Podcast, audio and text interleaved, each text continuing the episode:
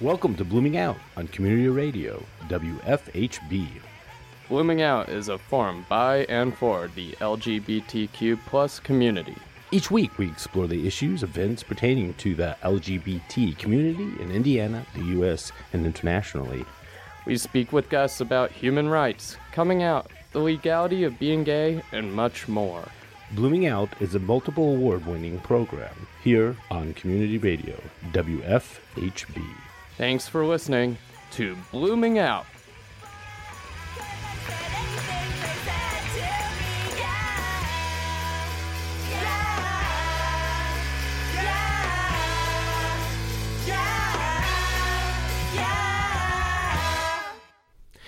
Good evening, everyone, and welcome to Blooming Out. I'm Frankie Presslaff. I'm Melanie Davis.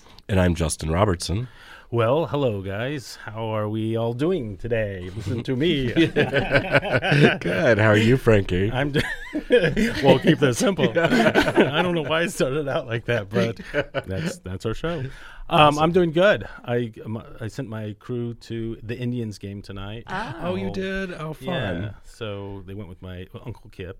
Oh, My brother took them, Yeah. and they're all gone. So Kelly's home alone. Aw. Um, yeah. So no, he's Just plenty. okay. He's, he's, He's plenty yeah. really happy. Yeah, he's probably listening now, just rolling his eyes. Yeah. Um. So As yeah, he does every as- time. Every time he just looks at you. that stare. That stare. How are we doing, Melanie? Uh, we're doing great. Um, one uh, thing that came up this week was uh, a group of parents who of LGBT kids, Mm-hmm. and I uh, just got the paperwork together, and we are forming a uh, a chapter of PFLAG in Oh. Bloomington Wow. again. So Wonderful. So there, Yeah. I, yeah, you said something that there wasn't a ple- PFLAG in Bloomington, which I'm can't get my head wrapped around. there hasn't been for the past uh, number of years, actually, since I've been here nine and a half years. like a hundred probably, years. yeah. wow. Um, but we're seeing more of a need for it. So why? Why do you seeing more of a need? A lot of kids are coming out younger and younger, Okay. and uh, you know, a lot of parents are are trying to figure that out and how, you know, they need support too. So what what so- is uh, PFLAG for those that might not know? P flag is uh, parents and, fa- and uh, families of lesbians and gays, and so Okay. uh, it. It, the name itself is a little bit dated. It Right. doesn't include the whole LGBTIQQA spectrum, um, but it is for everybody there. And excuse me, it, it's mostly for um, uh, to get together and to share stories and to uh, get working on uh, local issues or just yourself. It's it's a support group too. Um, to just hear from other parents and see how to navigate this whole thing. So do you have to like do a national like uh, you do you talk to the national PFLAG people and do It is through a national. Um, there is a, a local, uh huh uh, Spencer, and uh, yeah they have a there's The White going. River They have Valley, a yeah. great one over there. yes, yeah, they do. And so we are going to be joining that. Isn't that interesting? Spencer led like in Pride events for like 12 years, and they led in the PFLAG events forever. And here's Bloomington, our progressive. We're out, we're doing our thing, and we're like just like learning about this stuff. Well, Good and, for Spencer. and yeah, and Bloomington is kind of like you know the ideal where you, come and like every, there's, be gay. There's you just be yourself, yeah. And uh, and you know in other places where it's it's harder to to be yourself, it's Yeah, that's a good. they need point. more s- Yeah. support. And but they have fantastic people over Oh, at yeah. Spencer that are Yes. just on top of it. So that's awesome. So that's keeping you busy. That's keeping me busy. Well, I'm glad you're doing that because you always need something to keep you right. busy. I, And Mr. Justin, let's see. Two weeks ago, you killed your dog or tried No, to. I did not. What are you talking about? What do you mean? Well, You- no, my dog was. Right, n- n- never give your dog onion powder. Not that I did. but So your my, dog- my little Ruthie did. Right. It's better. So he did. in did he so- did not intentionally try to No, kill his dog. I did not. It's a horrible thing to say. He my dog is the love of my life. it. I. He is better now. He's good. If I don't harass you, life doesn't mean anything. okay, for you. Yeah. no, my dog. My dog is doing fine. Thank you. and everything else. And everything else is well. I went to my first uh, gay pride in since 1997 Where? Wow. for 21 years. Um, I went to the back door. Oh, that. But The- the pride was over then. You no, it was no, it was before. I went to the Blue Plate Special. Okay, I went to. It was like six to eight. Yeah, of course you did. Nan Nemo. because speaking of Ruthie, she turned 21. Oh, she did? said Oh. yes. Baby Said- Ruthie. yeah, she was there. That's insane. Isn't it? It's crazy. Okay, that's he- Aw. one of his little I know. people he takes care of. That's awesome. So good for you. Yeah. So what do we got going on in the news this week? Well, a Catholic adoption agency is closing because they can't discriminate against gay people. The Catholic Charities of Buffalo is ending its adoption program, citing New York's ban on discrimination as the reason. The organization has a contract with the Erie County Department of Social Services to place children in foster and adoptive families. State law in New York does not allow contracting organizations to discriminate on the basis of sexual orientation. Catholic Charities of Buffalo, though, said that placing children in homes with same same sex couples is not consistent with the teaching of the church. We're a Catholic organization, said Dennis Walczyk, CEO of Catholic Charities. A same sex couple approached the agency recently to apply to become foster parents. The agency said that this led to its decision to end all adoption and foster services. Quote unquote, the Catholic Church holds that the only marriage is between a man and a woman, said Sister Mary McCarrick, Catholic Charities Diocesan Director, to explain why the organization wants to discriminate. Discrimination of any kind is illegal, and in this case, OCFS will vigorously enforce the laws designed to protect the rights of children and same sex couples, said a Children and Family Services spokesperson. In New York State, we welcome all families who are ready to provide loving and nurturing homes to foster or adoptive children. There is no place for providers that choose not to follow the law. Catholic Charities of Buffalo helps arrange about five adoptions each year. Walczyk said that the children they are currently working with will be made aware of other organizations here that provide similar services. This isn't the first time the Catholic Church has come under scrutiny this month. Several weeks ago, a grand jury in Pennsylvania released a report detailing the sexual abuse of over 1,000 children and the church's attempts to cover it up. Well, all I have to say is bye bye. Right. I mean, Yeah. you know, I just people. I don't. know. You guys know my opinion on this one. Yeah. Um, so, what, what are your thoughts on this, Melanie? I'm, excuse me, it, it, I'm happy to see that they made the right decision and got out of it. Yeah. Um, if they're not going to be uh, following the the rule of the law and, and can't do that in their own conscience, then you know, pass it off to somebody who will. Right. Yeah. Exactly. Yeah, I think they've done. You know, the Catholic Charities ha- has done a lot of good stuff. So I'm Mhm. not gonna you know trash all that. But I think you know when it, it's discrimination on that, and people lose sight of what the real purpose is, and it's the children. You Right. know, and people like me and and some of you in the room that you know would, would want to foster and adopt. Um, there and, and there's not a line out the door of people wanting to foster and adopt. uh, PS. Right. So you know, you're it's it's ridiculous by by cutting out a whole sect of people and not allowing them to to to participate in this because of bias and bigotry. So I don't know. I have a, a, a difficult one with feeling sorry for that, and I think it'll just open it up to some other agencies that will, you know, actually have the children's best interest at heart and not Right. going with, Exactly. you know, whatever. So, uh, Melanie, what's going on on your side in the news world? PrEP users are likely to have better overall health practices. Those who use PrEP for regular protection from HIV infection are also more likely to protect themselves in other ways, according to a new study published in the American Journal of Public Health. Quote, most PrEP users in the United States are gay and bisexual men, a community for whom experiences of discrimination contribute to a higher risk of mental health conditions, substance abuse, and smoking, said lead study author Julia Marcus to Reuters. For this reason, PrEP users stand to benefit from increased opportunities for non HIV related screening and treatment, Marcus said. Daily PrEP users are more likely to get tested a number for a number of other maladies, including hepatitis C and other sexually transmitted infections.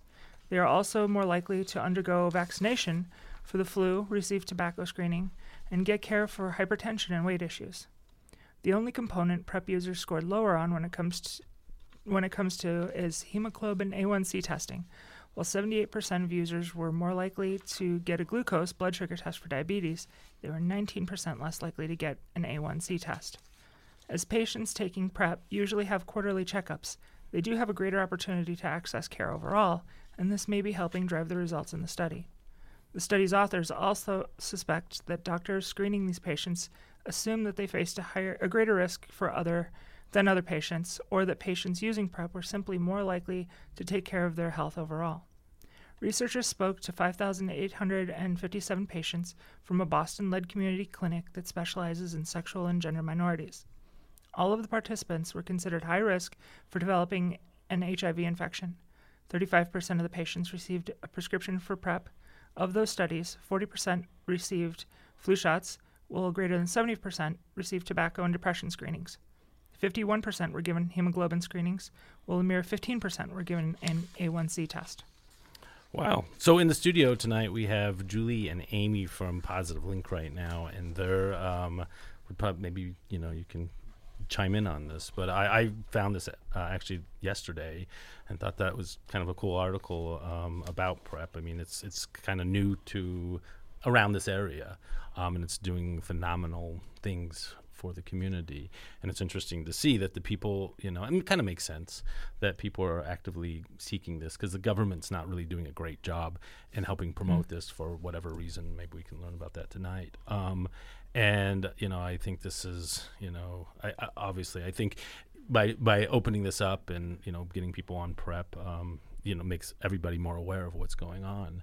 Um, I don't know. Any thoughts on this? It sounds great to me. I mean, I, I'd be interested to know why this is. I mean, do you think it's because people that are taking prep have uh, are getting better care, uh, getting more attention in terms of their care from caregivers? Well, I think you have to actively seek going out and, right. doing it, so you have to self advocate, right, for yourself. Absolutely. And so, at least now. Yeah. So, I mean, I know a lot of the agencies now that focus on HIV um, are definitely doing campaigns to go out and, and educate people. So then mm-hmm. I think it's kind of the first tier of people that maybe read the newspaper, that you know have pe- friends and other people that are actively involved in this. So I think that's the first tier of stuff. So I think those people just educationally that they have um, is that such a word? educationally, you know, them them smart ones out there. Um, um, so I, I think that that kind of makes sense for that. But yeah. yes, I think. Uh, but overall, as people become more aware and and the benefits, because this is a pill you have to take every day. Um, mm-hmm. And if you don't, you know, you're not going to be, you're going to be at higher risk for HIV.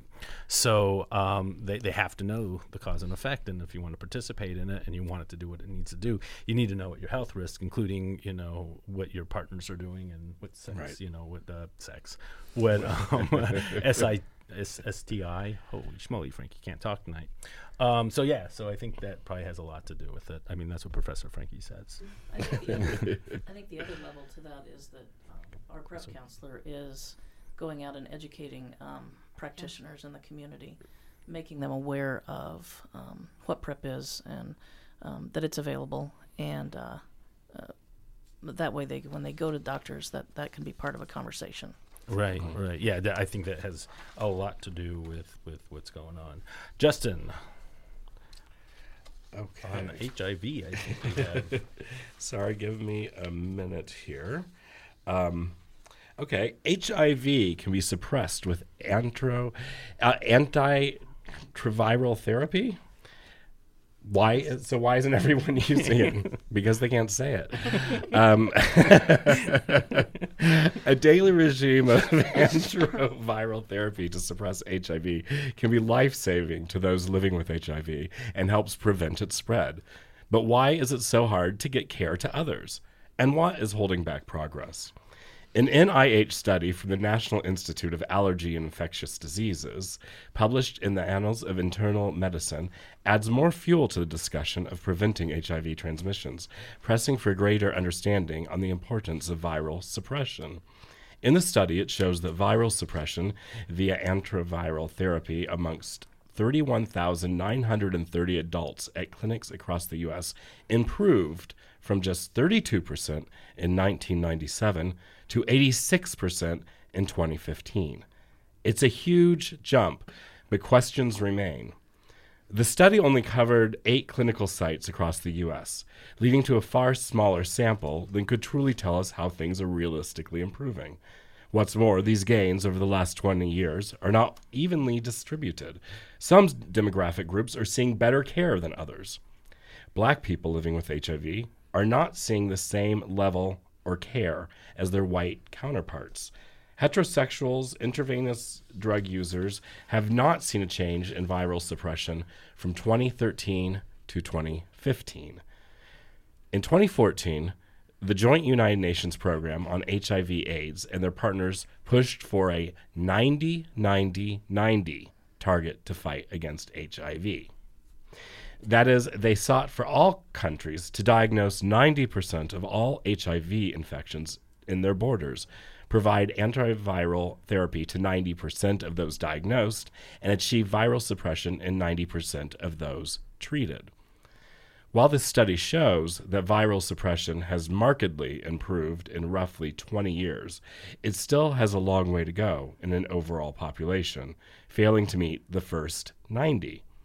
What's more, with only the results from eight clinics, even that 86% number is questionable. According to UNAIDS, 78 million people have become infected with HIV and 35 million have died from AIDS related illnesses. Worldwide, 36.9 million people were living with HIV in 2017, and 21.7 million with HIV were on antiviral therapy. There were also 1.8 million new infections of HIV in 2017, further stressing the importance of this work. Yet, a major funding gap exists to respond to the crisis. UNAIDS reports a 6 billion shortfall in funding, with more than half of major donor governments decreasing their commitment to fight the infection in 2017. And no new significant donors stepping up to help make up for the shortfall. The NIH study does provide a greater understanding of the gaps in viral suppression, particularly how social and economic barriers affect it. Nevertheless, this requires a far deeper level of study and implementation to show really to show really what makes for change. A lack of funding is hampering these efforts and may lead to worse percentages and more people affected by HIV in the future. So I think what we're going to do is put this discussion on hold. We have uh, Kaleb Gosset um, from Damien Center is going to come back on the phone and talk to us from uh, more about this exact topic. So just hang on. Um, Lucas, our engineer, is going to take us off to a music break.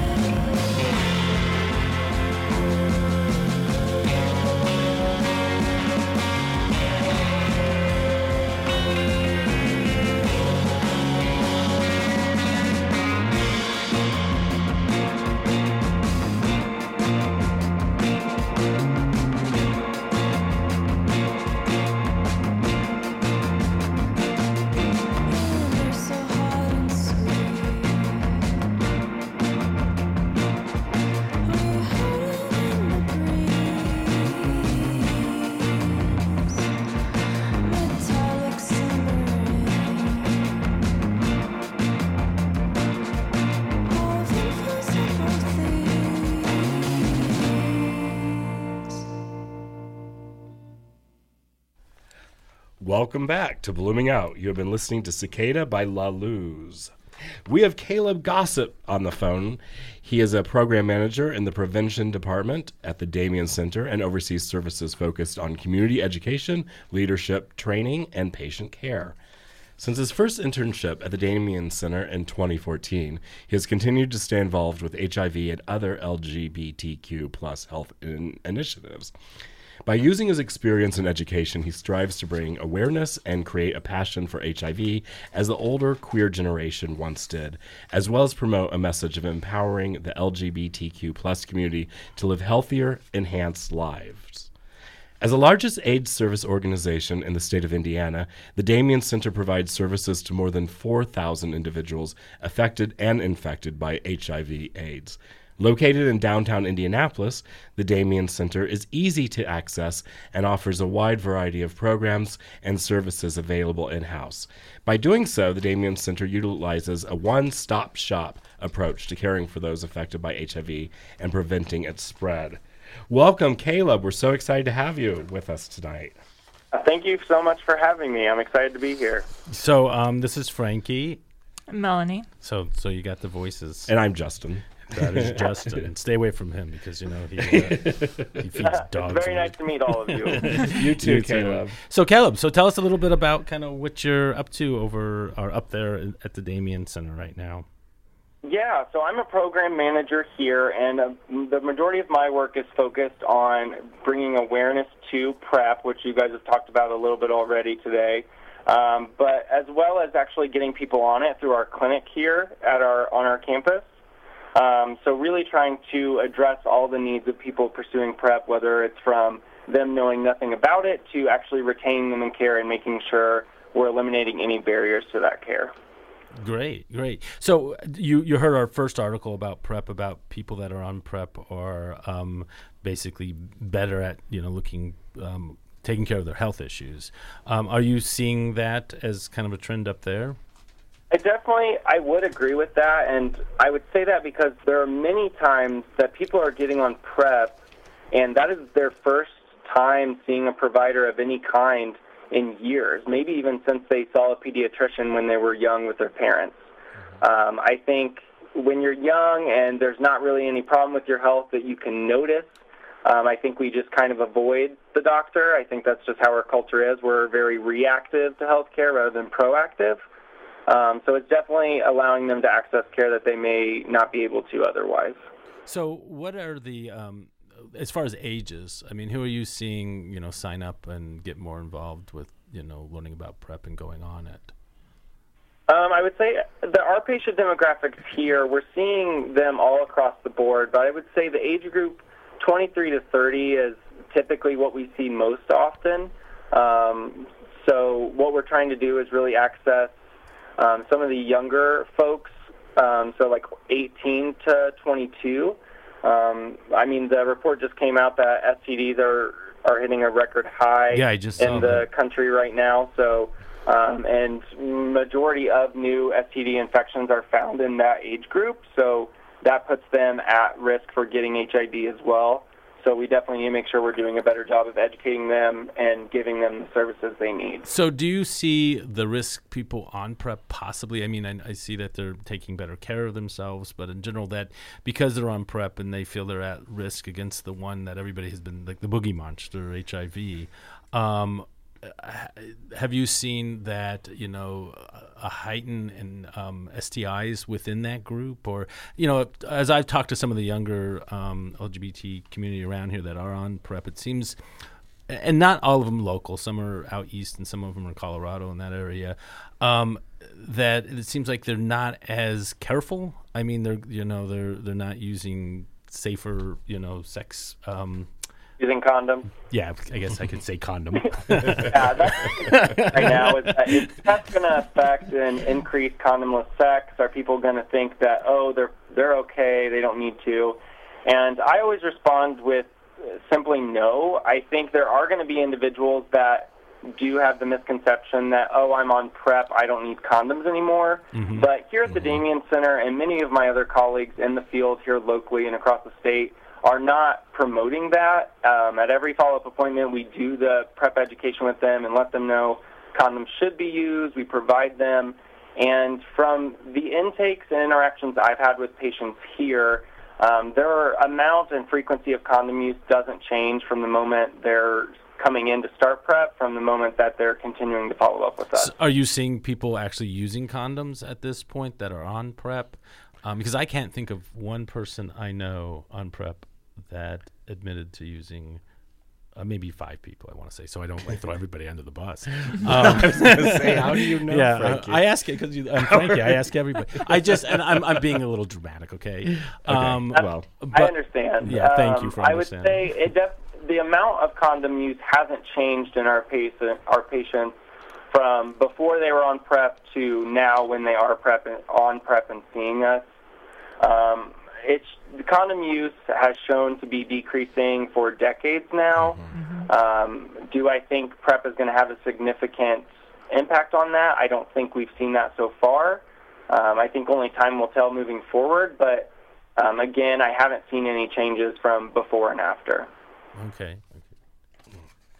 Um, talk about the Damien Center is a one-stop shop approach to caring for HIV. Um, what other services do you offer there?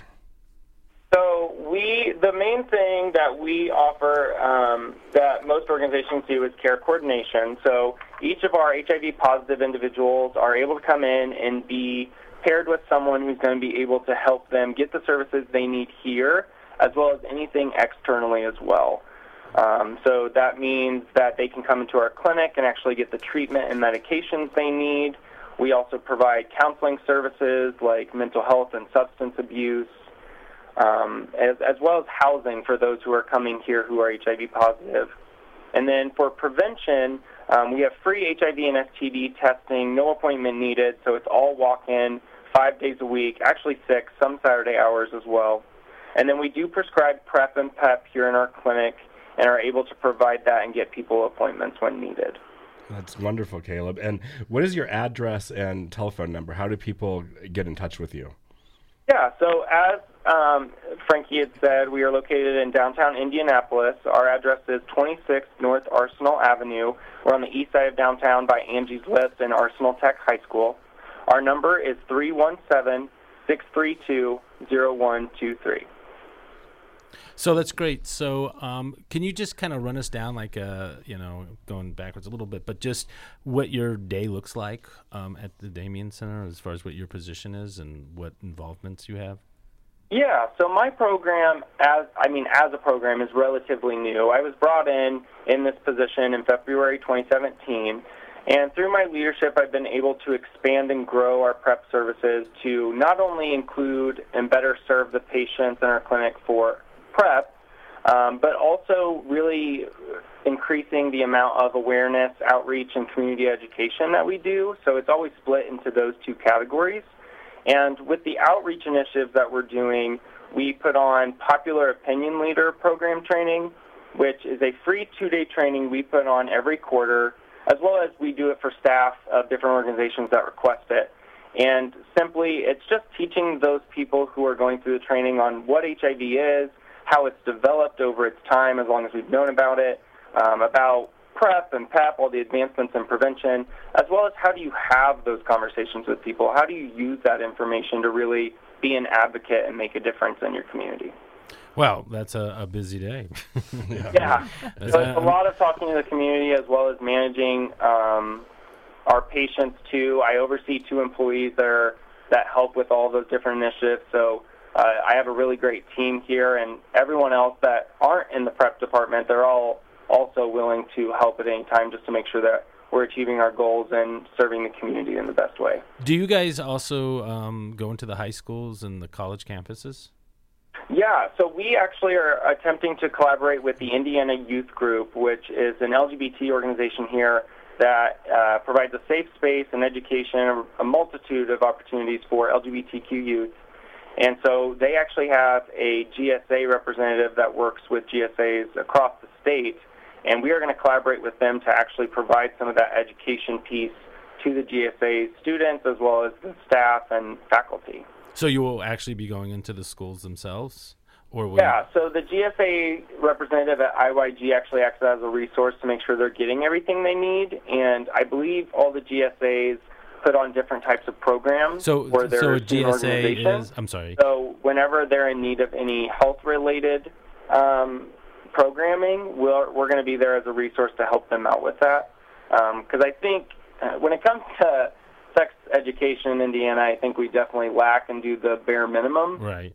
Um, So I think we're just trying to help get that information to those youth who, like I said earlier, are having the highest incidence of new STI infections. So they're really needing to be educated and know where they can get resources for that. Right. But outside that that population of students, um, you're not being invited into the schools and At, at this time, we haven't had any invitations, um, but if there were anyone across the state of Indiana, not only Indianapolis, that would want us to come in and do that sort of education or just provide informational handouts, then we would be more than willing to do that. Yeah, I mean, this is like a no-brainer that you know, with with the increase with STIs and HIV, um, it should be written to the state legislation that you know agencies like yourself um, are man mandated to show up. I mean, it's just a crime that you guys aren't. Uh, aren't there just you know part of the curriculum so we appreciate you being here um, we're gonna take a music break but thank you so much for for your time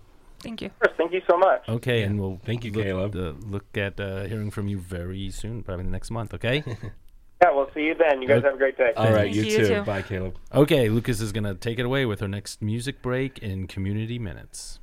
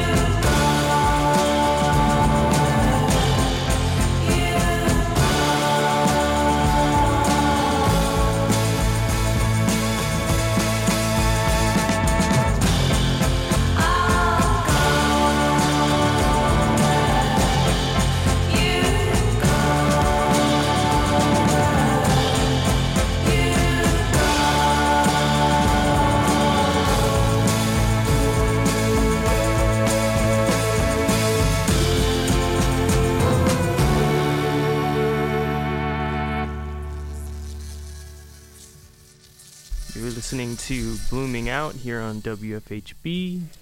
Um, we've been listening to uh, the album Floating Features by La Luz. The two songs we played so far are Cicada, and we just listened to um, Mean Dream. So, uh, La Luz. Um, now moving on to the community calendar.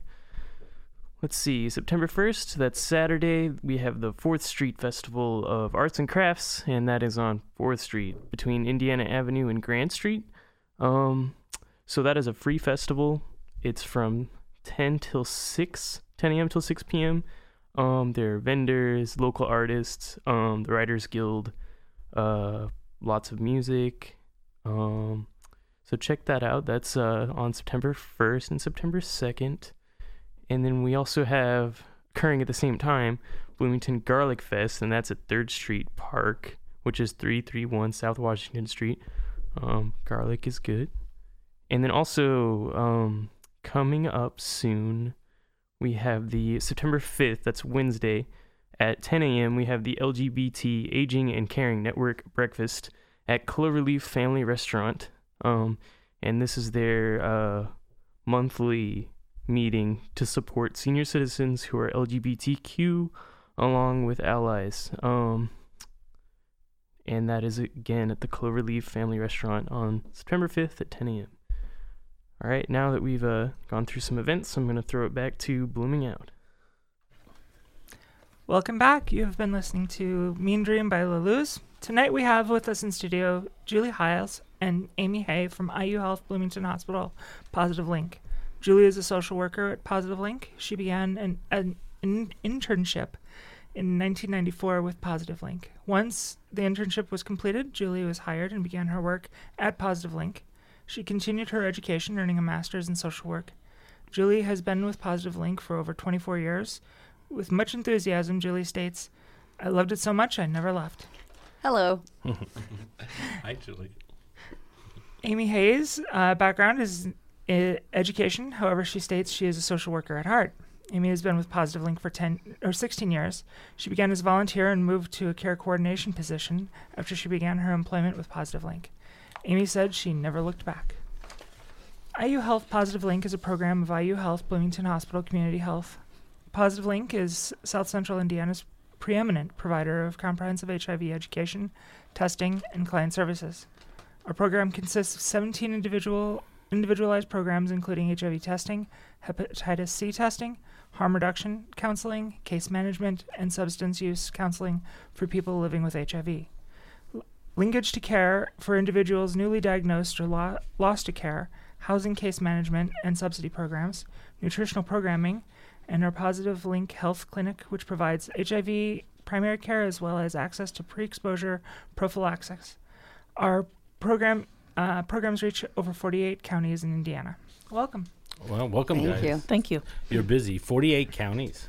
48 Yes. counties, yeah. So is that um, s- uh, everything south of Bloomington, or I'm Some side, we have them all directions, actually. We have the East Central region, Indianapolis, uh, the Western region, South Central, uh, suburbs of Indianapolis, and the West Central region. wow? Yeah. So Wow, that's a lot of people. Yeah, it is. We've really grown this year. Um, our boss Jill Stowers has put in um, a lot of time work doing grants, and so we got um, Lafayette. We got some um stuff going on up there. Muncie, um, of course, Bloomington, surrounding. So we're Paoli. We're kind of all over the place. so Terre Haute. Terre Haute as well. Was there other agencies covering that before, or were those just counties that weren't touched at this point, or just had limited access? Just had limited access, and we applied for some funding. okay, so you um, could some reach funding out there. became available for some different programs besides care coordination and that kind of stuff. Okay. Yeah. So why don't we talk a little bit about you guys, um, as far as you know, what your daily life at Positive Kind of looks like after so many years. Yes. Um, so the day in the life of a care coordinator at uh, Positive Link uh, varies from day to day. You never know what you're going to get. I think one of the things I love the most is that there are standards that we have that we do, yet it's still different and you have to make decisions. And so there's days i think oh i'm going to see five people today and it's going to be great and nobody shows up so i do paperwork all day. And then days i think oh i'm going to do paperwork all day um, everybody shows up and there's crisis and then you take care of it. So um, yeah it, it, it's a great place to work. I can't imagine being anywhere else. Just keeping the diversity going. Yes exactly. All the time. So what, what what are typical things that why is somebody going to need a care coordinator um, so our services are for people who are HIV positive. Um, other than that, that's all we need. You know, we can accept a referral from anywhere. And we actually have four different uh, groups of programs. We have our prevention services, we have client services, we have housing services, and then we have uh, clinical services. Amy and I are both care coordinators, so we're in the client services, so that's what we speak to. Uh, so essentially, what happens is either someone walks in, they make a call, we get a referral, and we would do an intake assessment with a client, find out what their needs are, and then link them to either places within our building that we can meet their needs or link them into the community to meet those needs. So if they need housing, we help them with housing. If they need insurance, we help them with insurance. If they need um, medications, doctors, counseling, you name it, we do it. And I always tell clients ask me because the worst I can say is no. Like mm-hmm. we kind of do everything, so we're able to help people with those needs. So where where's the money, the funding coming from to support you? We are a we are part of Bloomington Hospital, but we are a grant from the Indiana State Department of Health. So the federal, so Ryan White money. So mm-hmm.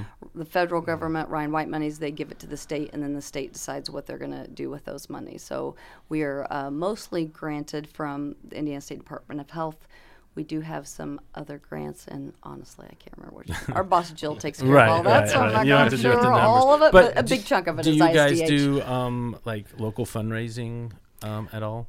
Yes, we have a um, AIDS walk every year. Um, and that is our main funding. since we're part of IU Health, mm-hmm. we can't do fundraising. Right. So the local CAG, the Com- Community AIDS Action Group, they do a lot of that funding okay. for us because we can't actually do it. Right. Um, so we do it under their umbrella, and they help us out and do that. Okay. Mm. So how many clients do you guys um, oversee? I guess. We there have a go ahead. There are four of us, um, four care coordinators, and we each have between forty and 50, yeah. uh, 50 40 wow. to 55 each. It, mm-hmm. it vacillates, but and and and, and you know, lo- once they are on board, their clients, mm-hmm. you have them forever, forever if they want to. I mean, really, once they're in services. Um, they can stay with us as long as they want. And like Amy said, it kind of ebbs and flows. You know, someone might come in as crisis. We get them kind of leveled mm-hmm. out and then you know something else may come up or they may just stay like that so what is a vice versa. I'm sorry. So what does a crisis look like? And i know it's different for every individual. Yes it's completely different. Um, a cl- crisis could be they lose their job um, they lose their insurance. If you lose your job then you lose your housing. You know they just or they can't they don't have access to medications or um, any of those things you know, can cause someone to be in and be like, uh, I need this, this, right. this, and this right and, now. And because they're on meds, a yes. lot of them, and having housing and having health care and, and consistency within their lives is so important, yes. you know, and one of those drops off then that puts the person in crisis and it makes it more difficult, right? All of those things affect someone's medical health. So right. I don't think people exactly. think of the big picture of no, what that means. No, no, no. And a lot of times, what we will tell people is that HIV gets them in the door, but usually that's the last thing we deal with. I mean, because most of the time, if you don't have housing, how are you going to be able to take your medications? Right, right. So, yeah. although that gets them in the door, we do a lot of other things to get them stable, and then we can deal with their HIV and taking your meds and, and all that kind of stuff that goes along mm-hmm. with HIV. So, with the influx of the homeless population in Bloomington, and you know the last several years, um, are you seeing an influx as far as clients coming from that population? Yes, um, more recently in the last year. Oh, just within um, the last year, with uh, the the increase in uh, addiction issues oh, in right. Bloomington, uh, Monroe County, surrounding counties. So yes, so the, yeah, so that's pushing it. So are you guys? You know, you have four case managers at this time. Right, but we have a whole housing department, so okay. that's all they do. So there's four housing people. So even though there's four care coordinators, there's four housing people. So we are making those referrals to that housing department, and they're helping us get them linked into housing. Okay, great. So it's time to take our last music break. Uh, please don't skip out on us. We'll be right back with more of our discussion with Amy and Julie from Positive Link.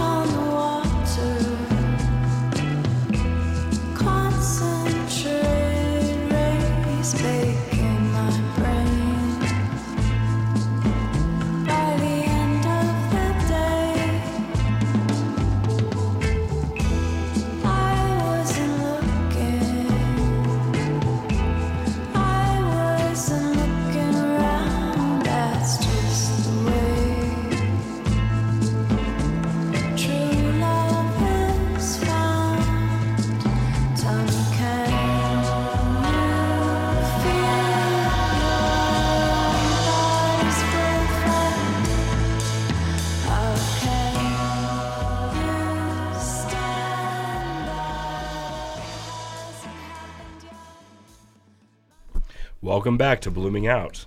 We've been talking to our special guests, Amy and Julie from Positive Link. And Julie, you've been there for a long time. What did you say, 24 years? Yes, it was 24 years in May, actually, is when I started my internship. So wow. Yeah. So from the very beginning, as we were yes. just talking about. Yeah, yeah. Can you tell us a little bit about how Positive Link came about? Yes, I sure can.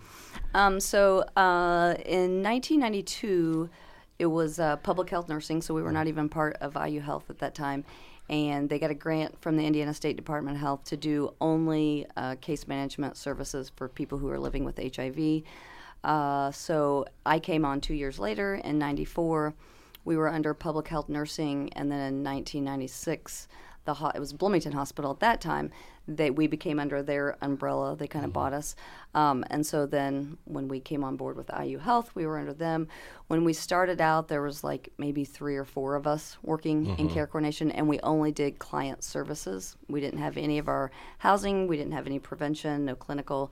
Um, at the time, the uh, what is now uh, Centerstone, or yeah, what is now Centerstone, uh, the Behavioral Health Center, they did the volunteer portion and they did the prevention portion of uh, caring for people who were living with HIV, and then that came under our umbrella. I'm not sure what year that was, but we kind of took that over. Um, and like I said, when I first started, there were just a few of us doing it. Uh, when I first started, we were doing a lot of my job mainly at the time sadly enough was planning funerals i mean that's oh, yeah the social part of it yeah I that's mean. what i did i, I uh, went t- with people to their doctors they weren't they just started some medications right. Um, so I did a lot of funeral planning. It was all crisis management the entire time. Well, back then it was still pretty much a death sentence. Oh yes, yes. I mean, from the time if you were diagnosed uh, with HIV, usually within one or two years you had AIDS, and from one or two years from that, then Right. you were deceased.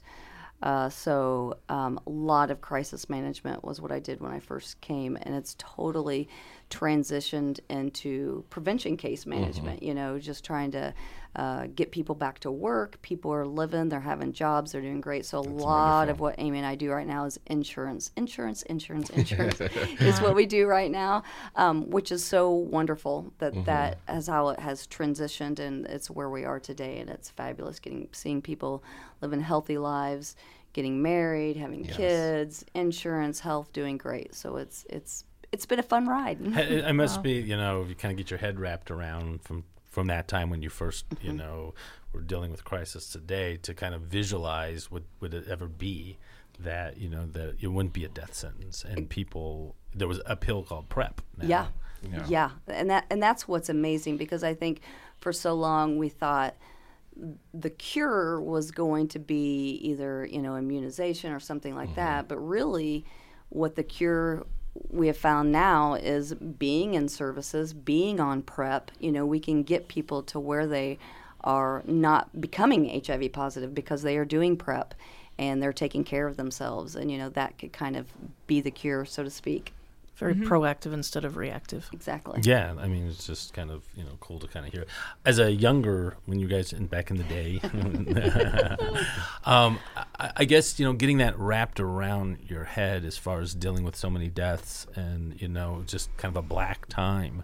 Um, y- I mean it, yourself as just your personal health, as your mental health of trying to kind of pull through this and stay with it for so many years Yeah. um, you know how how do you kind of put things in to make things normal within your life when you see such I, I think that that um, who we work with, um, it's twofold. The the the clients that we work with um, help us um, keep going, absolutely, because they're amazing, amazing people. Yes. um, and uh, coworkers. Um, we have a we have a really great camaraderie, and um, that keeps us that honestly keeps us uh, going and sane and positive and and uh, sometimes n- not positive, and that's okay too. right Um, but it's it's a very healthy balance, I think, and we work really hard, and we um, are are we get we have a very um, good balance from our um, uh, manager. Um, the work life balance is is really stressed uh, upon us, which is helpful.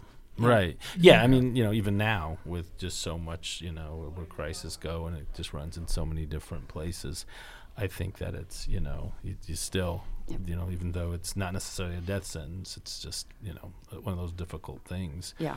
um Still a lot to deal with, definitely. Yeah. So, how have um, the clients changed throughout the years? Do you have do you have more now than you did in the Oh, yeah. beginning? Yeah, yeah, yeah. Like Amy were saying, we probably have about 200. We're, I think we're all close to about 50 each, whereas I feel like in the past we were like 35, 40 each, and there are four of us, but we're all really close. To, I think all of us have about 50. So it has definitely increased um, over the years. Like I said earlier, it's just a lot of helping them navigating living, really, you know. Um, instead of navigating death, we're navigating life, which Right, is you know fabulous. And and and and Amy and I both have a handful of clients that we had in I had in 94 and 96. I have a Oh, couple. really? You yeah. still have the same ones? Oh, have I have a couple. Yeah, that have been oh, with me the I have a couple that have been with me since the day I started. Um, so that's really neat to see them uh, progress, you know, because a lot of them will talk about, you know, I thought I was going to die, so I Mm-hmm. jacked up all these credit cards. then I lived, and so now I got to deal with it. Um, So we help them deal with that. Um, so we have a couple like that, and then it's also interesting to see. Um, But that's a real problem. yeah. Because there's, I guess, this whole group um, in California, and they thought they were all dying. Yeah. Right. And so they went to California. They were on SSI, I think, Mm-hmm. at that time. They were just kind of living their life and having as good a time that they could, and they were waiting to die, Yeah. and they didn't. And then Social Security comes knocking on the door and said, "You know, you, that Yeah. time it's expired. You're still here," and they're kind of freaking out, Yeah. um, Yeah. because now you know they weren't supposed They to be weren't here, planning and they're that. here, and they are in trouble. I have two to three clients like that that the Medicare Social Security Mm-hmm. did their review and was like, you you can work, and they had been working, Right, right, but right. they were just in that transition period of letting go of that to working full time. And I have three clients yeah that have done their reviews. It's like, okay, yeah, you Yeah. can go back to work, I and they're doing that, and we're helping them. do Yeah, that. I just learned that. You know, heard, Yeah. heard about that Yeah. story. These guys. That's a wild story. Yeah. Yeah, and they just they made that. it. I'm gonna have to look Yeah. into it. Yeah, they Yeah. made it. So, um, tell us a little bit about like where you're located and c- some of the other events that you guys have going on. Um, we are uh, 333 East Miller Drive um, over by Bloomington South High School, kind of. Um, phone number 812 353 3225. Um, And uh, we've got lots of lots of programs going on. We have we have food nutrition programs. Um, I'm going to give a little plug for something that I do, uh, which is going to gear up here soon. It's called Gifts of Grace, and I think this is our 16th year, 16th or 17th year, and it's linking uh, people in in the Bloomington and surrounding communities with our clients and our clients' families. Um, so we will we'll be getting that out soon, and if anybody's interested, please give us a shout. Great. Well, thank you so much. We're out of time, but before we go, I want to just thank you guys for for being part of uh, Blooming Out tonight. Uh, it was Thank you for having Yes, us. thank you very much. and, a- Thank and a great interview. Additional thank you to all of our listeners and volunteers who made this possible. I'm Melanie Davis. Blooming Out is produced by Frankie Presslaff. Our executive producer is WFHB News Director Wes Martin. Lucas Fisher is our engineer. Blooming Out's community liaison is Alex Ashkin. Our trusted intern is Jasper Tony. For Blooming Out and WFHB, I'm Justin Robertson. And I'm Frankie Presslaff. And remember, if everything was straight, roller coasters would be one long, boring ride. Good night from our Blooming Out family.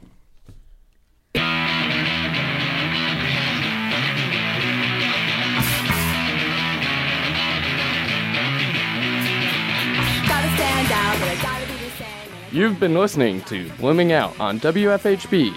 Blooming Out is a product of WFHB's News and Public Affairs Department.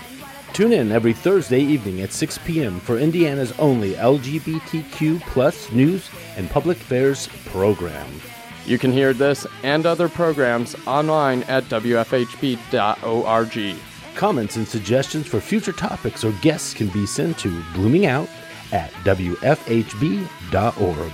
That is Blooming OUT at WFHB.org. And thank you for listening.